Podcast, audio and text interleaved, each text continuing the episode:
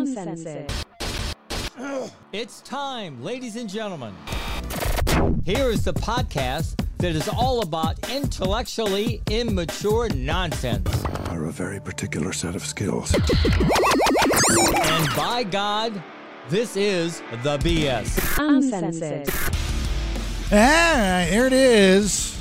Episode 7 of the BS Uncensored. Thanks for being here. My name's Jason Bailey. There's Nikki D. There's Nelson. I wanted to start off this episode being very angry at a very popular band, one person in the band in particular, but that's just going to have to wait because uh, we do have a guest for this episode. I want to bring her on here. Uh, our guest is, uh, I mean, this story is absolutely amazing. Uh, being a survivor of anything is is one thing, but being a survivor of Ted Bundy, among other things, is next level awesome.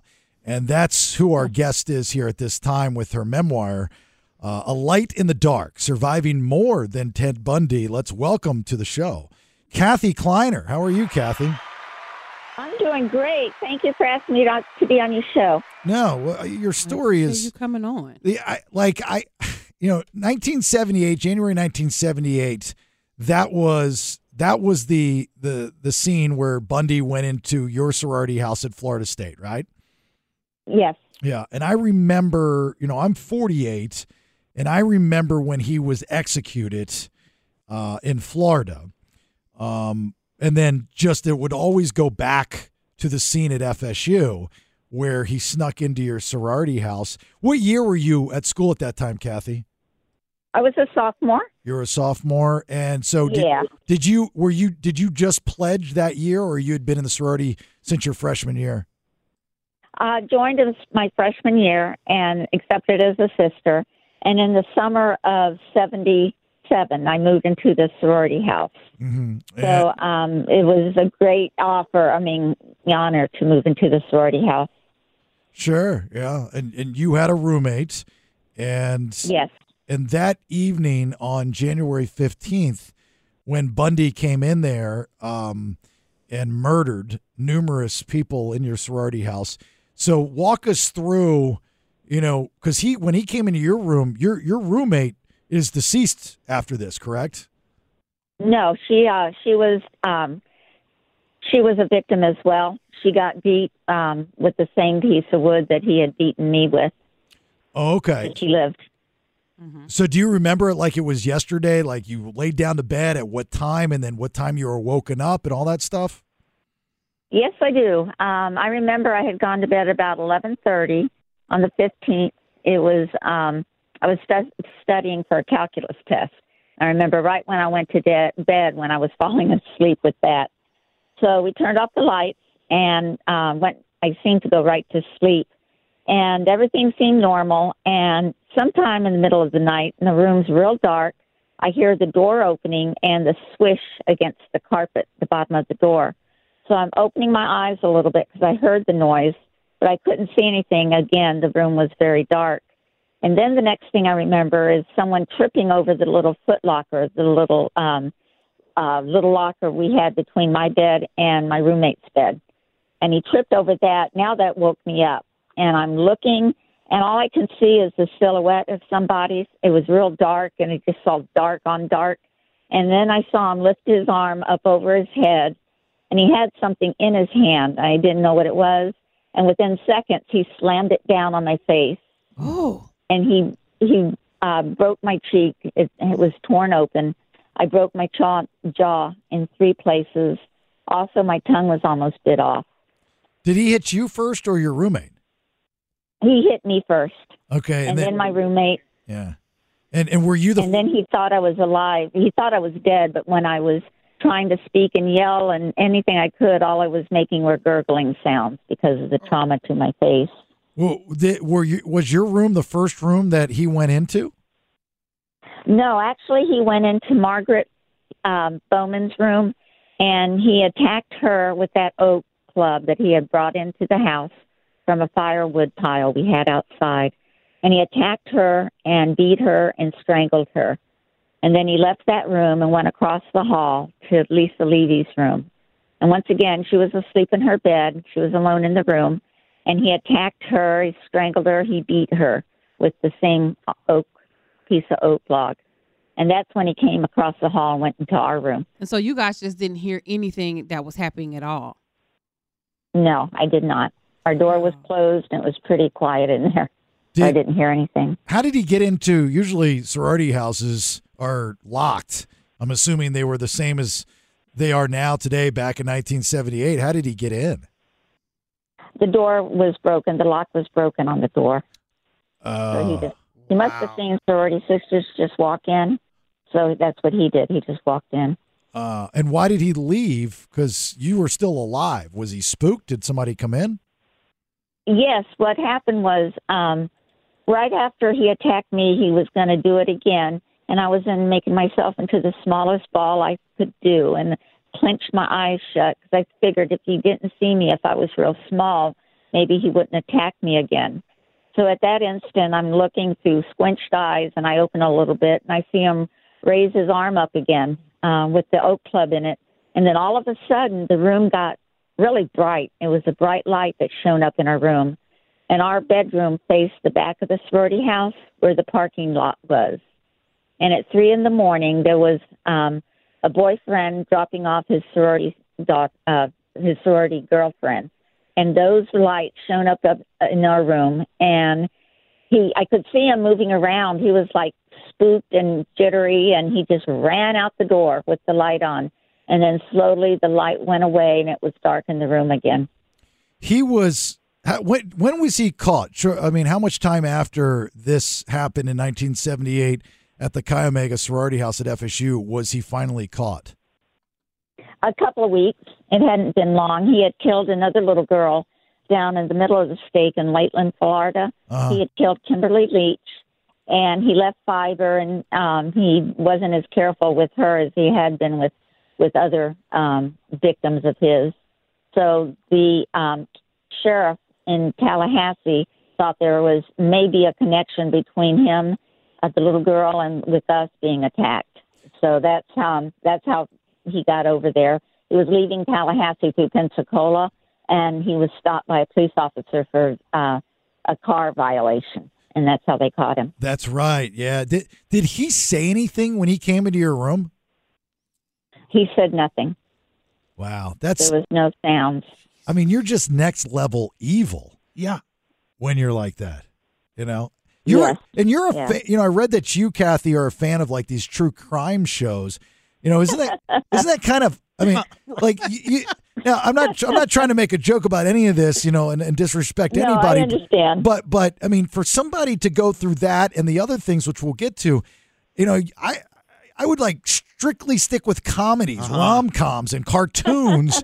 but you you like the true crime stuff. Do you think that if this did not happen to you, that you would not be so enthralled with that kind of entertainment? I guess.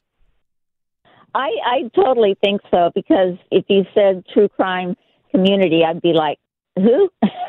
I had no opinion about it until I was attacked. Mm-hmm. That's when I started investigating, and that's when I saw that it was important for me to get my word out that just because you survived a trauma doesn't mean you have to stay locked up in a room.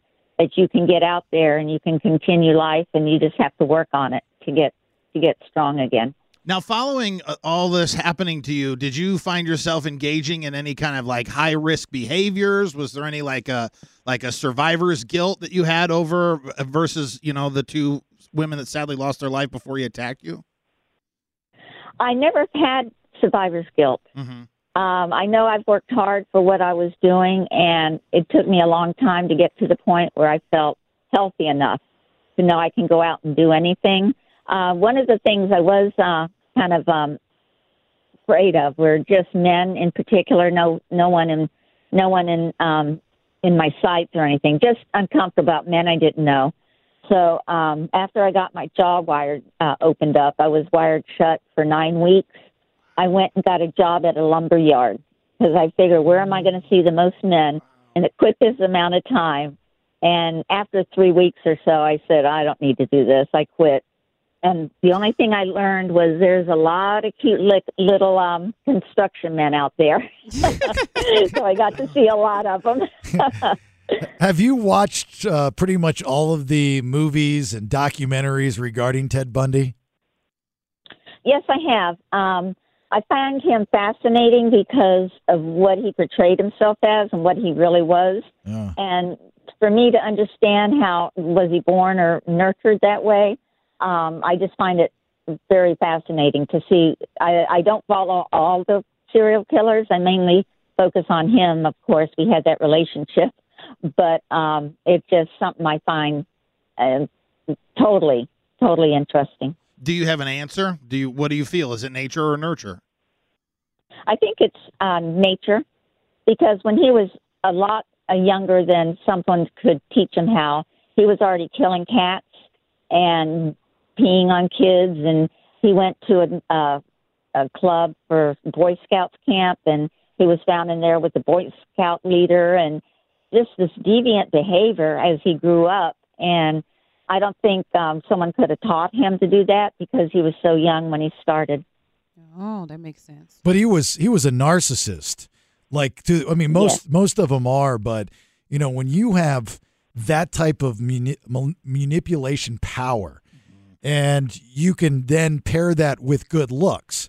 You know, not most serial killers are good looking, right? He was a very attractive man. So he was able to manipulate these women.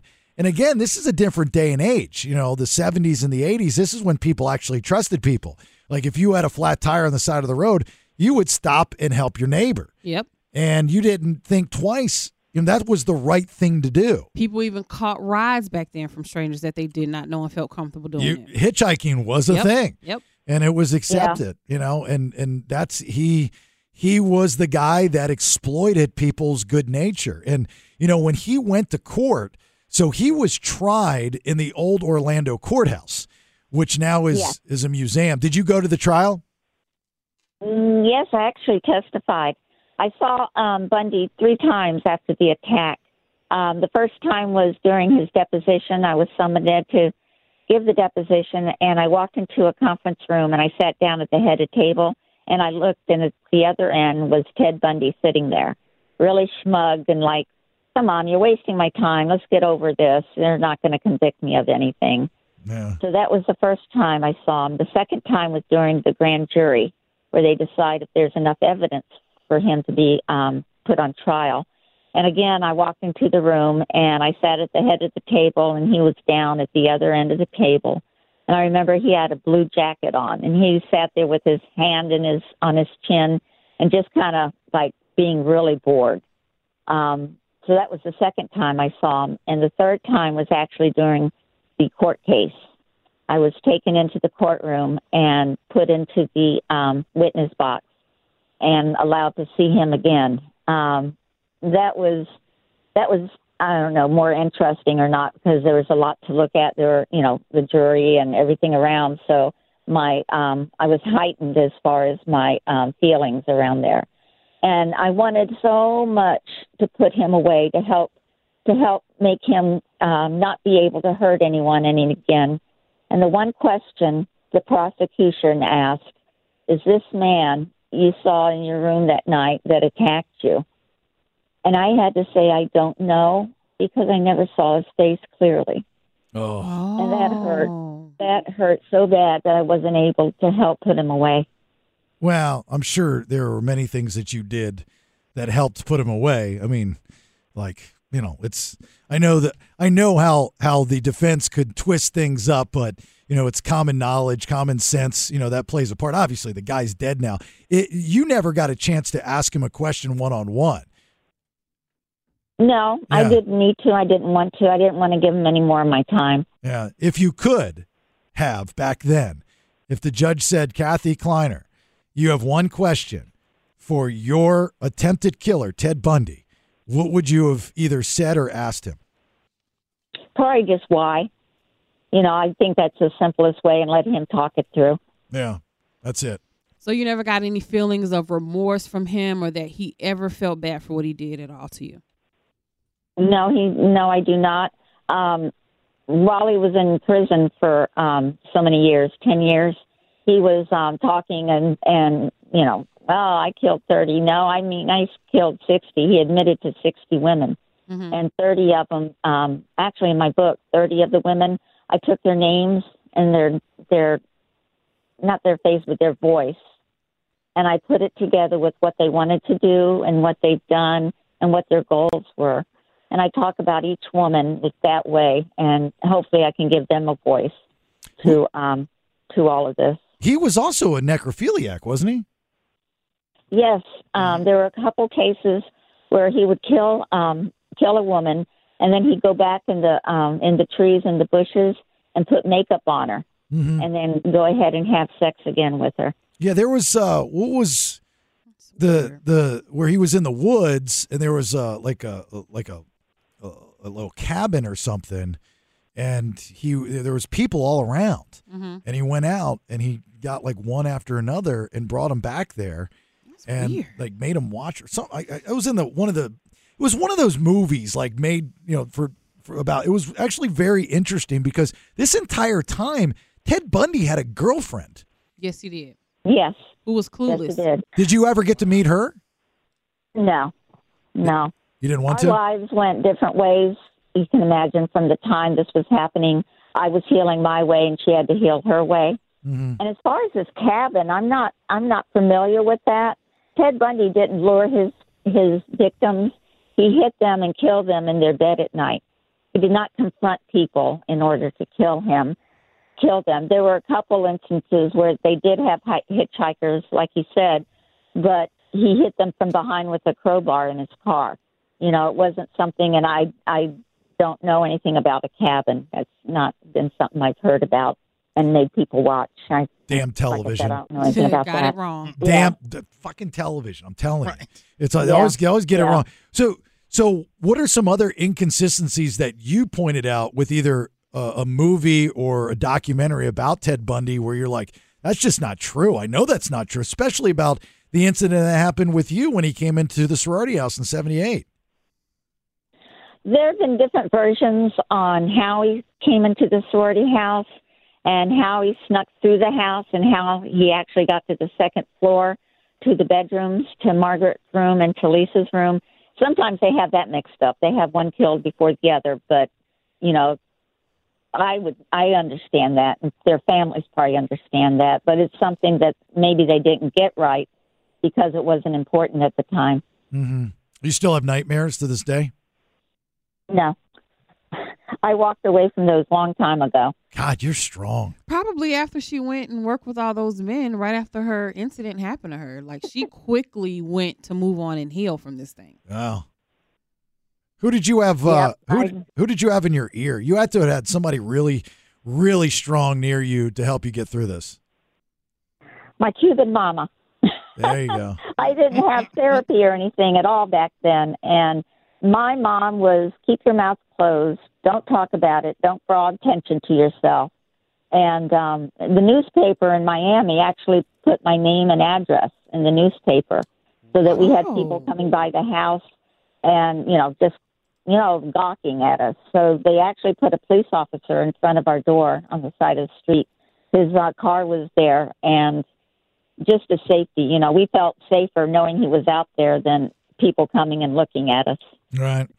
Did uh did uh you become a, you know, collector of anything Ted Bundy? You know, and before you answer that actually, Kathy, so back to the trial that took place in Orlando at the old courthouse, which is now a museum in downtown Orlando. He I I believe because I lived in Orlando for many years, I believe the desk that he was sitting at, the table where he carved his name into it, still is in that building. I'm pretty sure it is. Uh, I, I could, Yes. I, yeah. So there are other things I'm sure that exist. There's a lot of people out there that collect memorabilia from these serial killers. You know, we found out you like all the true crime stuff. What you've been through, you might be one to collect these things, are you? No, no, I walked away from it, like I said years ago. Mm-hmm. Um, in my mental health, um, I was even when my jaw was wired shut during those um, nine weeks. I used to um, not want to live in a little box. Wanted to have my room open with the fresh air blowing in, but I had this ugly thing behind me, this thing that was encompassing me, and I knew it was Bundy and all the nastiness. And I, far in the distance, I saw a little island, and my little island had a palm tree and one chair on it, and it was really small. And I took baby steps to get to it, and sometimes I would look behind me, and that nastiness was a couple steps behind me. And as I continued toward my island, I finally reached it. And I put my toes in the sand, and I looked in front of me, and there it was all gone. It was nothing nasty in front of me anymore. You know, and then you've got not only surviving this, and this is all in in Kathy's memoir, Light in the Dark, surviving more than Ted, Bun- Ted Bundy. You've also survived illnesses throughout your life. So you are a survivor of Ted Bundy, and what are the other? You breast cancer, Yes, uh, when I was 30, I was diagnosed with breast cancer. thirty. And when I was 13, I was diagnosed with uh, systemic lupus, Lupus. which is a form of lupus that attacks your organs. yeah, And I was in the hospital for three months during my after my sixth grade of school, so they didn't know what was wrong with me. And um, they finally sent me home after three months and told my parents just to keep me comfortable that they didn't know what what was wrong with me. wow. And there was a a, a Cuban doctor whom um, mom met in the hospital, and she said that she wanted to try some chemo for me, some ex, uh, experimental chemo. And mom and dad just looked at each, and they just looked at each other and said, "Of course, you know anything to heal my baby." So I did take the chemo. I lost all my hair. I was homebound for my seventh grade of high of school and I would look out the window and no one could come in the house and I couldn't go out and the kids were playing outside and I was alone and sometimes I would pick up the phone and dial zero just to have someone to talk to or help me with my homebound home, homework. So sometimes they talked and sometimes they couldn't. So that was my reach to the um, outside world as the operator. So, anyone listening to this conversation on the podcast right now, eh, when you're having a crappy day, just think of Kathy Kleiner. I mean, Jesus, Mary and Joseph, what this woman has been through, and and, And to sur- survive. and to survive it and still be so positive and so chipper on the back end. hmm It just lets you know that whatever you're going through, it's not that bad. She is a prime example of somebody beating the odds and coming out on the other side with not one freckle on her face. Did uh, I'm assuming you did, but later on in life, get married, have children of your own? Yes, I have a son who's about 42 years old, hmm my baby. Your baby, A- and when you, You know, it's interesting. Like when you have lupus, one of the things they tell you is not to get sunshine, not to go in the sun, and also not to have children. And at that point in my life, I was like, say what? I'm going to have a baby. so my mom, I remember, was so upset with me. Oh my God, you're going to kill yourself. And my ex-in-laws were like, "Yay, we're having a baby!" so it was such a diverse feeling that night when they saw the cake. You know, having um, having a baby, Grandma. So because you said ex-in-laws, I'm assuming your ex-husband. When you met him, Yeah. how soon into dating him did you tell him about the Ted Bundy stuff? He he was pretty much aware of it. He was from South Florida, and that's where I was. Uh, that's where I grew up. So he was familiar very much with the case. He actually went to Florida State, and I had dated him for about I don't know half a year, seven months or so. Um, when we actually got married in June of '78, and um, that was supposed to be a good time for me. And I think I got married for the wrong reasons at that point. I don't think anyone I had married would have lasted, you know, for marrying for the wrong re- reasons. But I did have my baby, and he's healthy, and now I have two grandkids. Wow, good for you. So you married June of 78.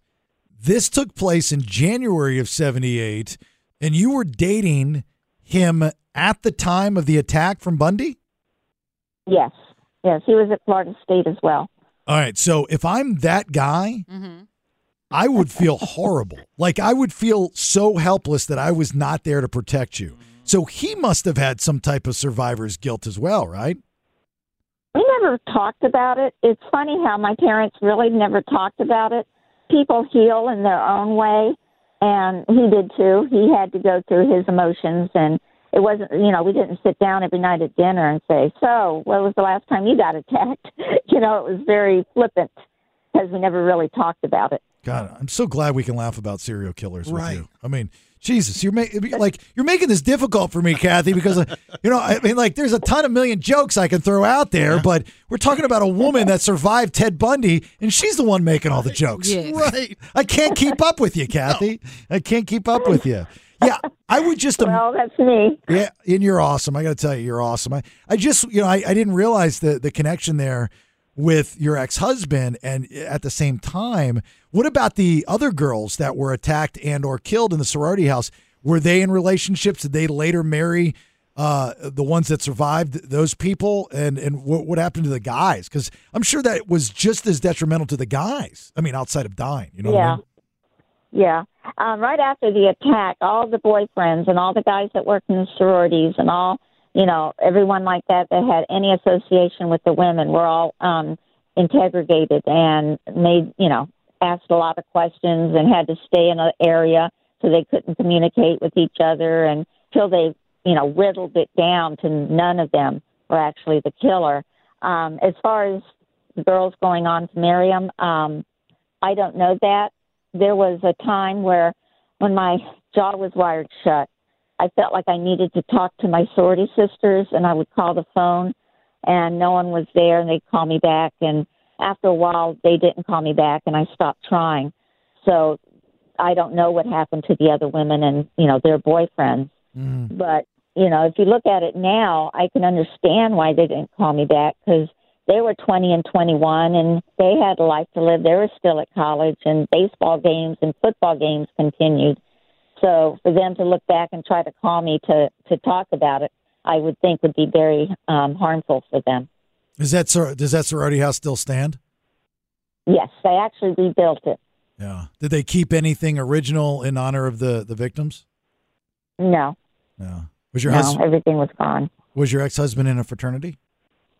No, Oh, okay. Seeing if we had a connection of Yeah. Sig- Sigma Chi's. Sigma Chi's would have come to the rescue. We'd have known. You wouldn't have You known. would've known. Nobody couldn't have known. Sigma that. Chi's would have known. I'm telling you, we would have known. People in the house didn't know. Yeah, that's that's cra- that's crazy to think that just I mean because I I know what these houses look like. You know, they're they're they look huge and big from the outside, but it's dormitory. Uh-huh. You know, it's like right across. Yeah. And to think that you have the serial killer of serial killers right across from your room and not have a damn clue what's going on. Well, or imagine that your room was upstairs, or that that woman decided to stay over at her boyfriend's house that night. Right? If Did she doesn't come home and those lights don't spray into the bedroom, he's still there and he finishes what he started. so did you play the what if game? Did you play the what if? What if we would have locked our door that night? What if we w- you would have stayed over your boyfriend's house? What if? Did you play that game for a while? I did. I did. Um, I had to go through things in my head. Like I had to heal myself, so I had to go through every scenario I could think of. Um, so I knew that it wasn't going to come back and haunt me at a later time. Mhm. I wanted to force myself to think about it and get it over with, um, just because that's what I am and that's who I am. I didn't. Everyone handles uh, trauma differently, and I my way was just to talk it out. And other women who are going through trauma or have been going through trauma, they just need to know that it's not their fault. Whatever is happening to them is not their fault. They need to take the journey away from whomever is hurting them and make it their journey and walk toward their goals and whatever they want to do. They just need to move forward. uh, a light in the dark, surviving more than Ted Bundy. Kathy Kleiner survived Ted Bundy. Kathy Kleiner survived lupus. Yeah. Kathy Kleiner survived breast cancer. And she's funnier than the whole damn room. Oh, right. She is. She's hilarious.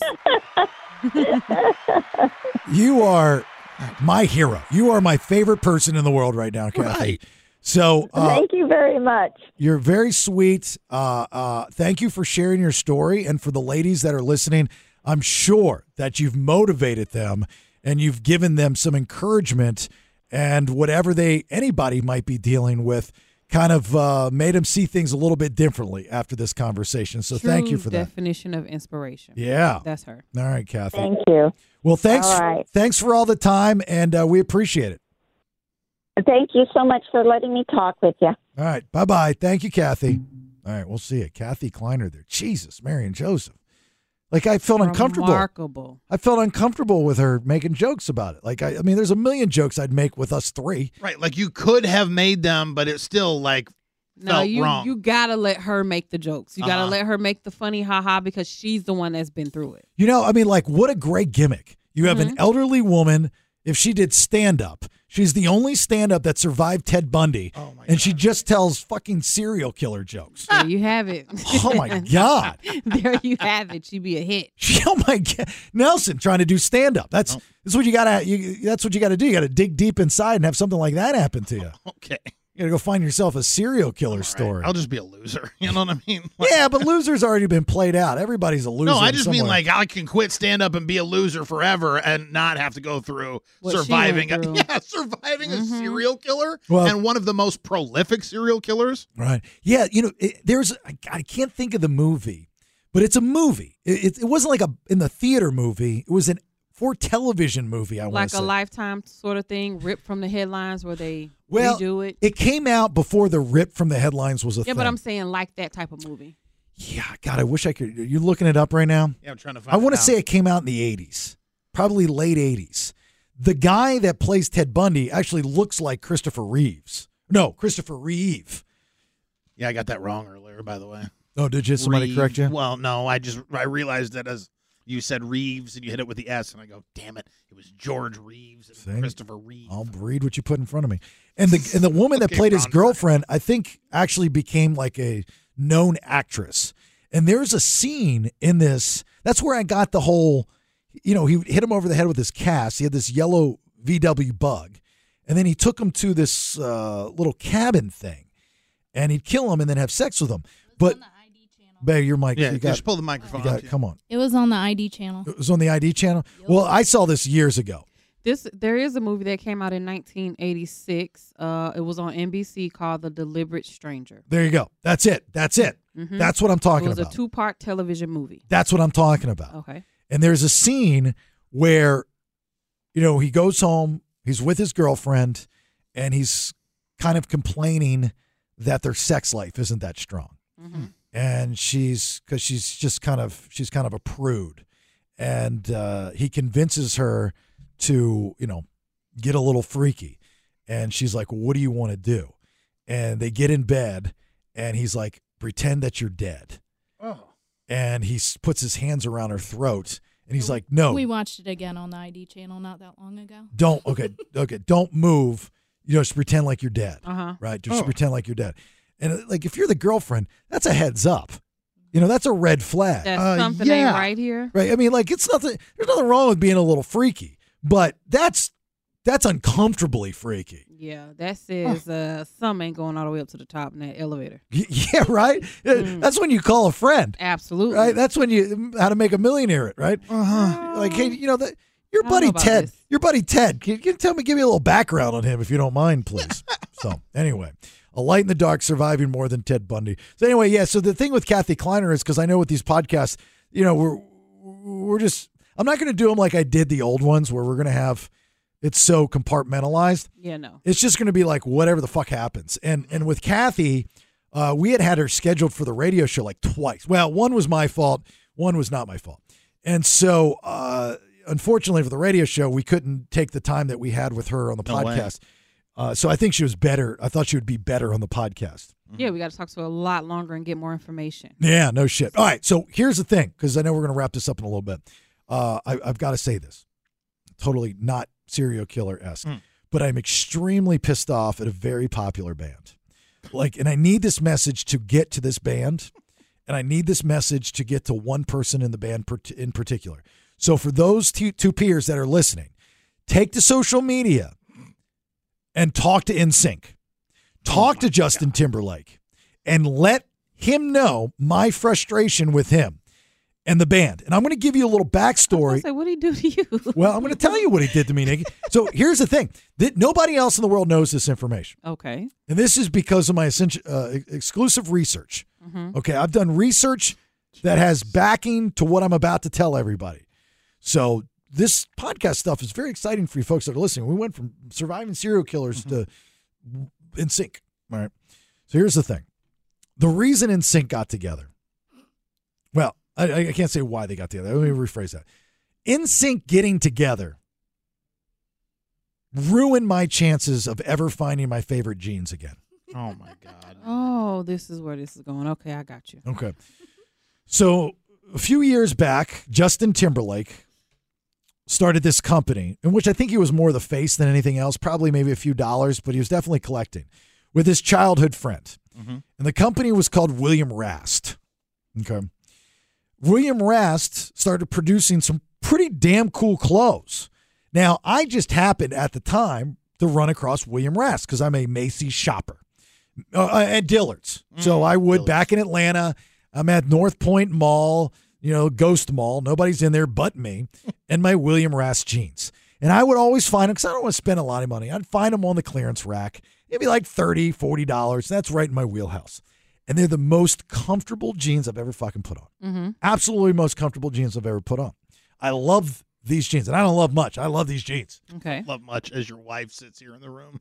I love her too, but these jeans are making pretty sure that like you on bought par. your jeans off of the clearance rack, and you wonder why you can't find them now. No, no, no, no, no, no. They, they just because they were ma- they were so hot Mm-hmm. that they had to mass produce them and get rid of them. and I'm now you st- can buy them at Walmart. and I'm sticking. Well, I don't know that's true. I think that's the internet line, to be honest with you. So here's the thing: is I did some digging the other night. I'm like, where I'm trying to. It's the internet. You, there has to be these jeans available. Nobody just stops making jeans. If you're making a profit, you're doing well. Eh, eh, Justin freaking Timberlake. No one's This is what we call OCD, ladies and gentlemen. So Yeah. you, you just don't stop making jeans. So I uh, I found out that this company went bankrupt a few years back. William Rast. Mm-hmm. They sold out to another company. Their website and their social media hasn't been updated in years. They just like nobody's talked about this. This needs to be brought to people's attention. I don't think anybody wore those jeans but you. That's not true. The- these jeans were very popular among celebrities. Were they? Because nobody's talking about these jeans but you. Okay, well, that's where, and I don't want to be rude, but this Uh-huh. is where you're a little bit out of the loop with me and the celebrities. Oh, okay. Is that they were the most not talked about jeans in, in our world. Okay, but they Oh. were super popular. We, well, we wanted to keep it on the DL. We, me and, You and the celebrities. Right. Okay. we wanted to keep it on the DL because we didn't want, that's going to sound horrible, Go ahead. people like you to wear them. Oh, Right. us regular folks. Okay, got you. Like, have you ever heard of? Have you ever heard of Raya? No. Raya is a dating app only for the famous. Oh, and okay. that's why so you that's haven't. what these jeans are. right. Only So- for the famous Ann Bailey. If you That's- know, I t- I told you him know. that, yeah. yeah, yeah, yeah. Well, yeah, I Gotcha. learned it from him. I told him that. Mm-hmm. Oh, okay. Yeah, yeah, yeah. So anyway, there's, there's let me thing. let me finish up the story here. Go ahead. Can't find these jeans. I'm googling everywhere. Can't find them. Nowhere. Maybe you can find them used, but who the fuck wants to wear used jeans? So then I find out that the idea of NSYNC getting back together started. The rumor mill started a couple years ago when William Rast went bankrupt. Uh huh. So fucking Justin Timberlake, you punk ass bitch, Hey. you decided to stop with William Rasting so you can go in sync again. So because you can't multitask, I can't find your fucking jeans. So What an the- asshole. No, he's not that. It's called he moved on with his life, and you're gonna have to move on with yours. He couldn't have gotten a proxy. He couldn't have asked Justin Bieber or Justin Theroux or No. Justin Credible or No. Justin Time. Oh. This is your fault. This is your fault and your celebrity friends. You want to know why? Because if you all purchased enough of these so popularly exclusive jeans, mm-hmm. Off he wouldn't have even rack. thought twice about NSYNC. He would have said, "Oh no, Justin Bailey and all my celebrity friends are buying way too many jeans." Hold on. Did you just call him Justin I Bailey? think I, she said Justin yeah, there was Bailey. a Justin Bailey in there. I caught a Justin Bailey. Oh, Same, same. Look, Angela D, that's not my Wow, name. same, same. All right, Kiki. Same. This from the woman who jumped your ass for spelling an I instead of Y. Right. At least it was the same name. Correct, yeah. You feel so good about this receipt right now, don't you? No. I do. Yeah, no, no, I've no, been I- waiting all day. I was actually just being polite and waiting for you to stop blabbering until I corrected you, but he cut you off. Yeah, he had to do it. Oh, I needed it. He wanted to talk loudly again. See, you can't That find his him. You can't find I'm him. looking. No, I can find one ladies pair of William Raskin. It's literally The only you can find out where Jimmy Hoffa is on the internet. Uh-huh. You can't find William Rast jeans on the internet Five left in stock, high rise, slim straight. So high waters basically. for chicks. Yeah, but You they're could lady go jeans. on a diet. Yeah, no, they're for chicks. And they're high waters. So even if they were lady jeans, it's like it'll still be above his ankle. And and, and look, They'd be to his knees. everybody knows right. finding new jeans is like finding a new hairstylist. It's like breaking up with somebody Mm-hmm. when you don't have because you're just used to 'em. Nobody gets different types of jeans, right? You have your go-to. No, I get, do. Yeah, I get jeans from everywhere. No, I guys don't don't. have a Yeah, I was gonna particular say, jean no. or a brand of Guys don't. If they're cute and I can afford it, I'm gonna buy it. Guys they don't. fit right. Make your Yep. butt look right. That's it. Yeah, That's all gu- need. guys don't, right? No, Yeah, we have a jean. you got a jean. we don't want to di- dilly dally. We get our jeans, we put them on, and we do our thing. I don't know if Nelson's the best person to go to for Why, that. 'cause I've I'm seen not a him guy? only wear one pair of jeans since I've known him. Well, here, let me let me say this about Nelson, and this is actually an interesting conversation we're having today. Uh huh. Ironically enough, he's wearing jeans, and I was going to say this. Uh huh. I'm going to say it now on the podcast. Okay. But I was going to say this to him in private. I was going to pull him aside and say this to him in private because we were in the restroom together, Uh huh. and I walked out and I saw him wearing the jeans. Uh huh. He actually looks really, really good in these jeans. Are they He does. Those jeans? are his good jeans, and those are the only pair I think he has. I think No, I got I got four pairs. I, I think if there's ever a reason to be motivated to lose some lbs is because i'm going to tell you you at your size now Yeah. you look good in those jeans i can only does. imagine if you dropped 100 bills oh my god, right? Good You- butt. you you have Yeah, no got butt. There's no butt ever. no no no but you've got a jean butt You think? i no i don't think son i know okay. okay okay. Okay. So if there's ever I'll the somebody foot to over. inspire you like do it for your ass We like good butts. Right. Do it for your ass because if I'm noticing that ass, can you imagine Dead ass. the Trudies out there Oh, I know. that would want to get all up in that ass? Ooh. Explore, ladies. That ass that good at 400 bills. Mhm. You lose some lbs, that ass just gets better. Yeah, I think I maintain this weight because You got a good would- ass. Thank you. I was I wanted to Give me a squeeze. It wouldn't be fair if I was a, a healthy weight, you know, to the rest of men everywhere. So I do this. I handicap myself for y'all. well, I would like to see what the ass looks like. We'll go 50, 100, 150, Uh-huh. 200 cuz 200. I've got a good ass. I got a really good ass. it's firm. Um it's it's good. It's How tight. do you know it's firm? You Because I touched look it? at it sometimes. Oh, okay. Women I look don't if my women can business. if women can compliment I other pinch his women, butt every day. guys can compliment other guys. Yeah. I I'm- mean, if he sees your butt and he says he thinks it's firm, that's fine. We're both It's not my comfortable business. in our manhood. Yeah. manhood. Y'all in the bathroom checking each other out. That's Mhm. fine. Totally normal. See, but the difference is, is we don't openly say it like w- women do. Like, oh my god, you look so cute, which is always bullshit and lies. See, us guys will check it out telepathically. We'll send the message, Yeah. and then if we have a podcast, which everybody in the country does, Mhm. then you bring it up on the podcast. Unless, of course, you're that Got sales it. guy that works out there with the, the fat ass on him. You ever seen him? oh, he's Yeah. I call him thickness. yeah, he has childbearing hips. he's And a, he knows it too. yeah, he's a, I think I just saw him. yeah, oh, yeah, you yeah, can't yeah. miss him. Yeah, yeah. I saw We got a dump truck on him. Yeah, he's got ledges. Oh my god! Right? Yeah, on each side. Yeah. I was the other day. I was like looking for my energy drink, and I left it on his hip. It balanced. Yeah. All right. That is no joke. Let's uh let's wrap it. Let's wrap it up. Wrap it, wrap it, wrap it, wrap it up. Unless you got something else. You got something? No. No, that was it. No. You got something? No. we just we, men we got another men. meeting coming up here. Yeah. Unfortunately, I won't be able to make that one. Oh, I bet you're real broken up about that.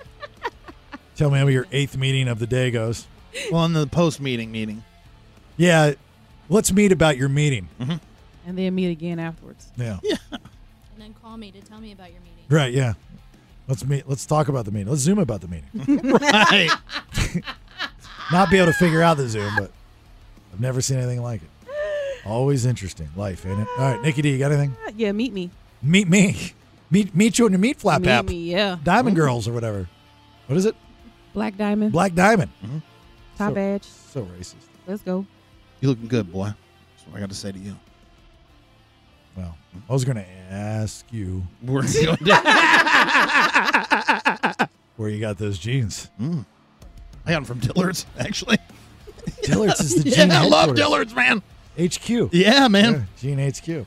All right, look. Uh, blah, blah, blah, blah. Okay, so for everybody, you two peers who don't know what a two peer is, and you're new to the podcast because of some of our new folks here in California, head on to the Facebook and search the BS Two Peers and ask to join the Facebook group. And I don't think I've declined anyone yet.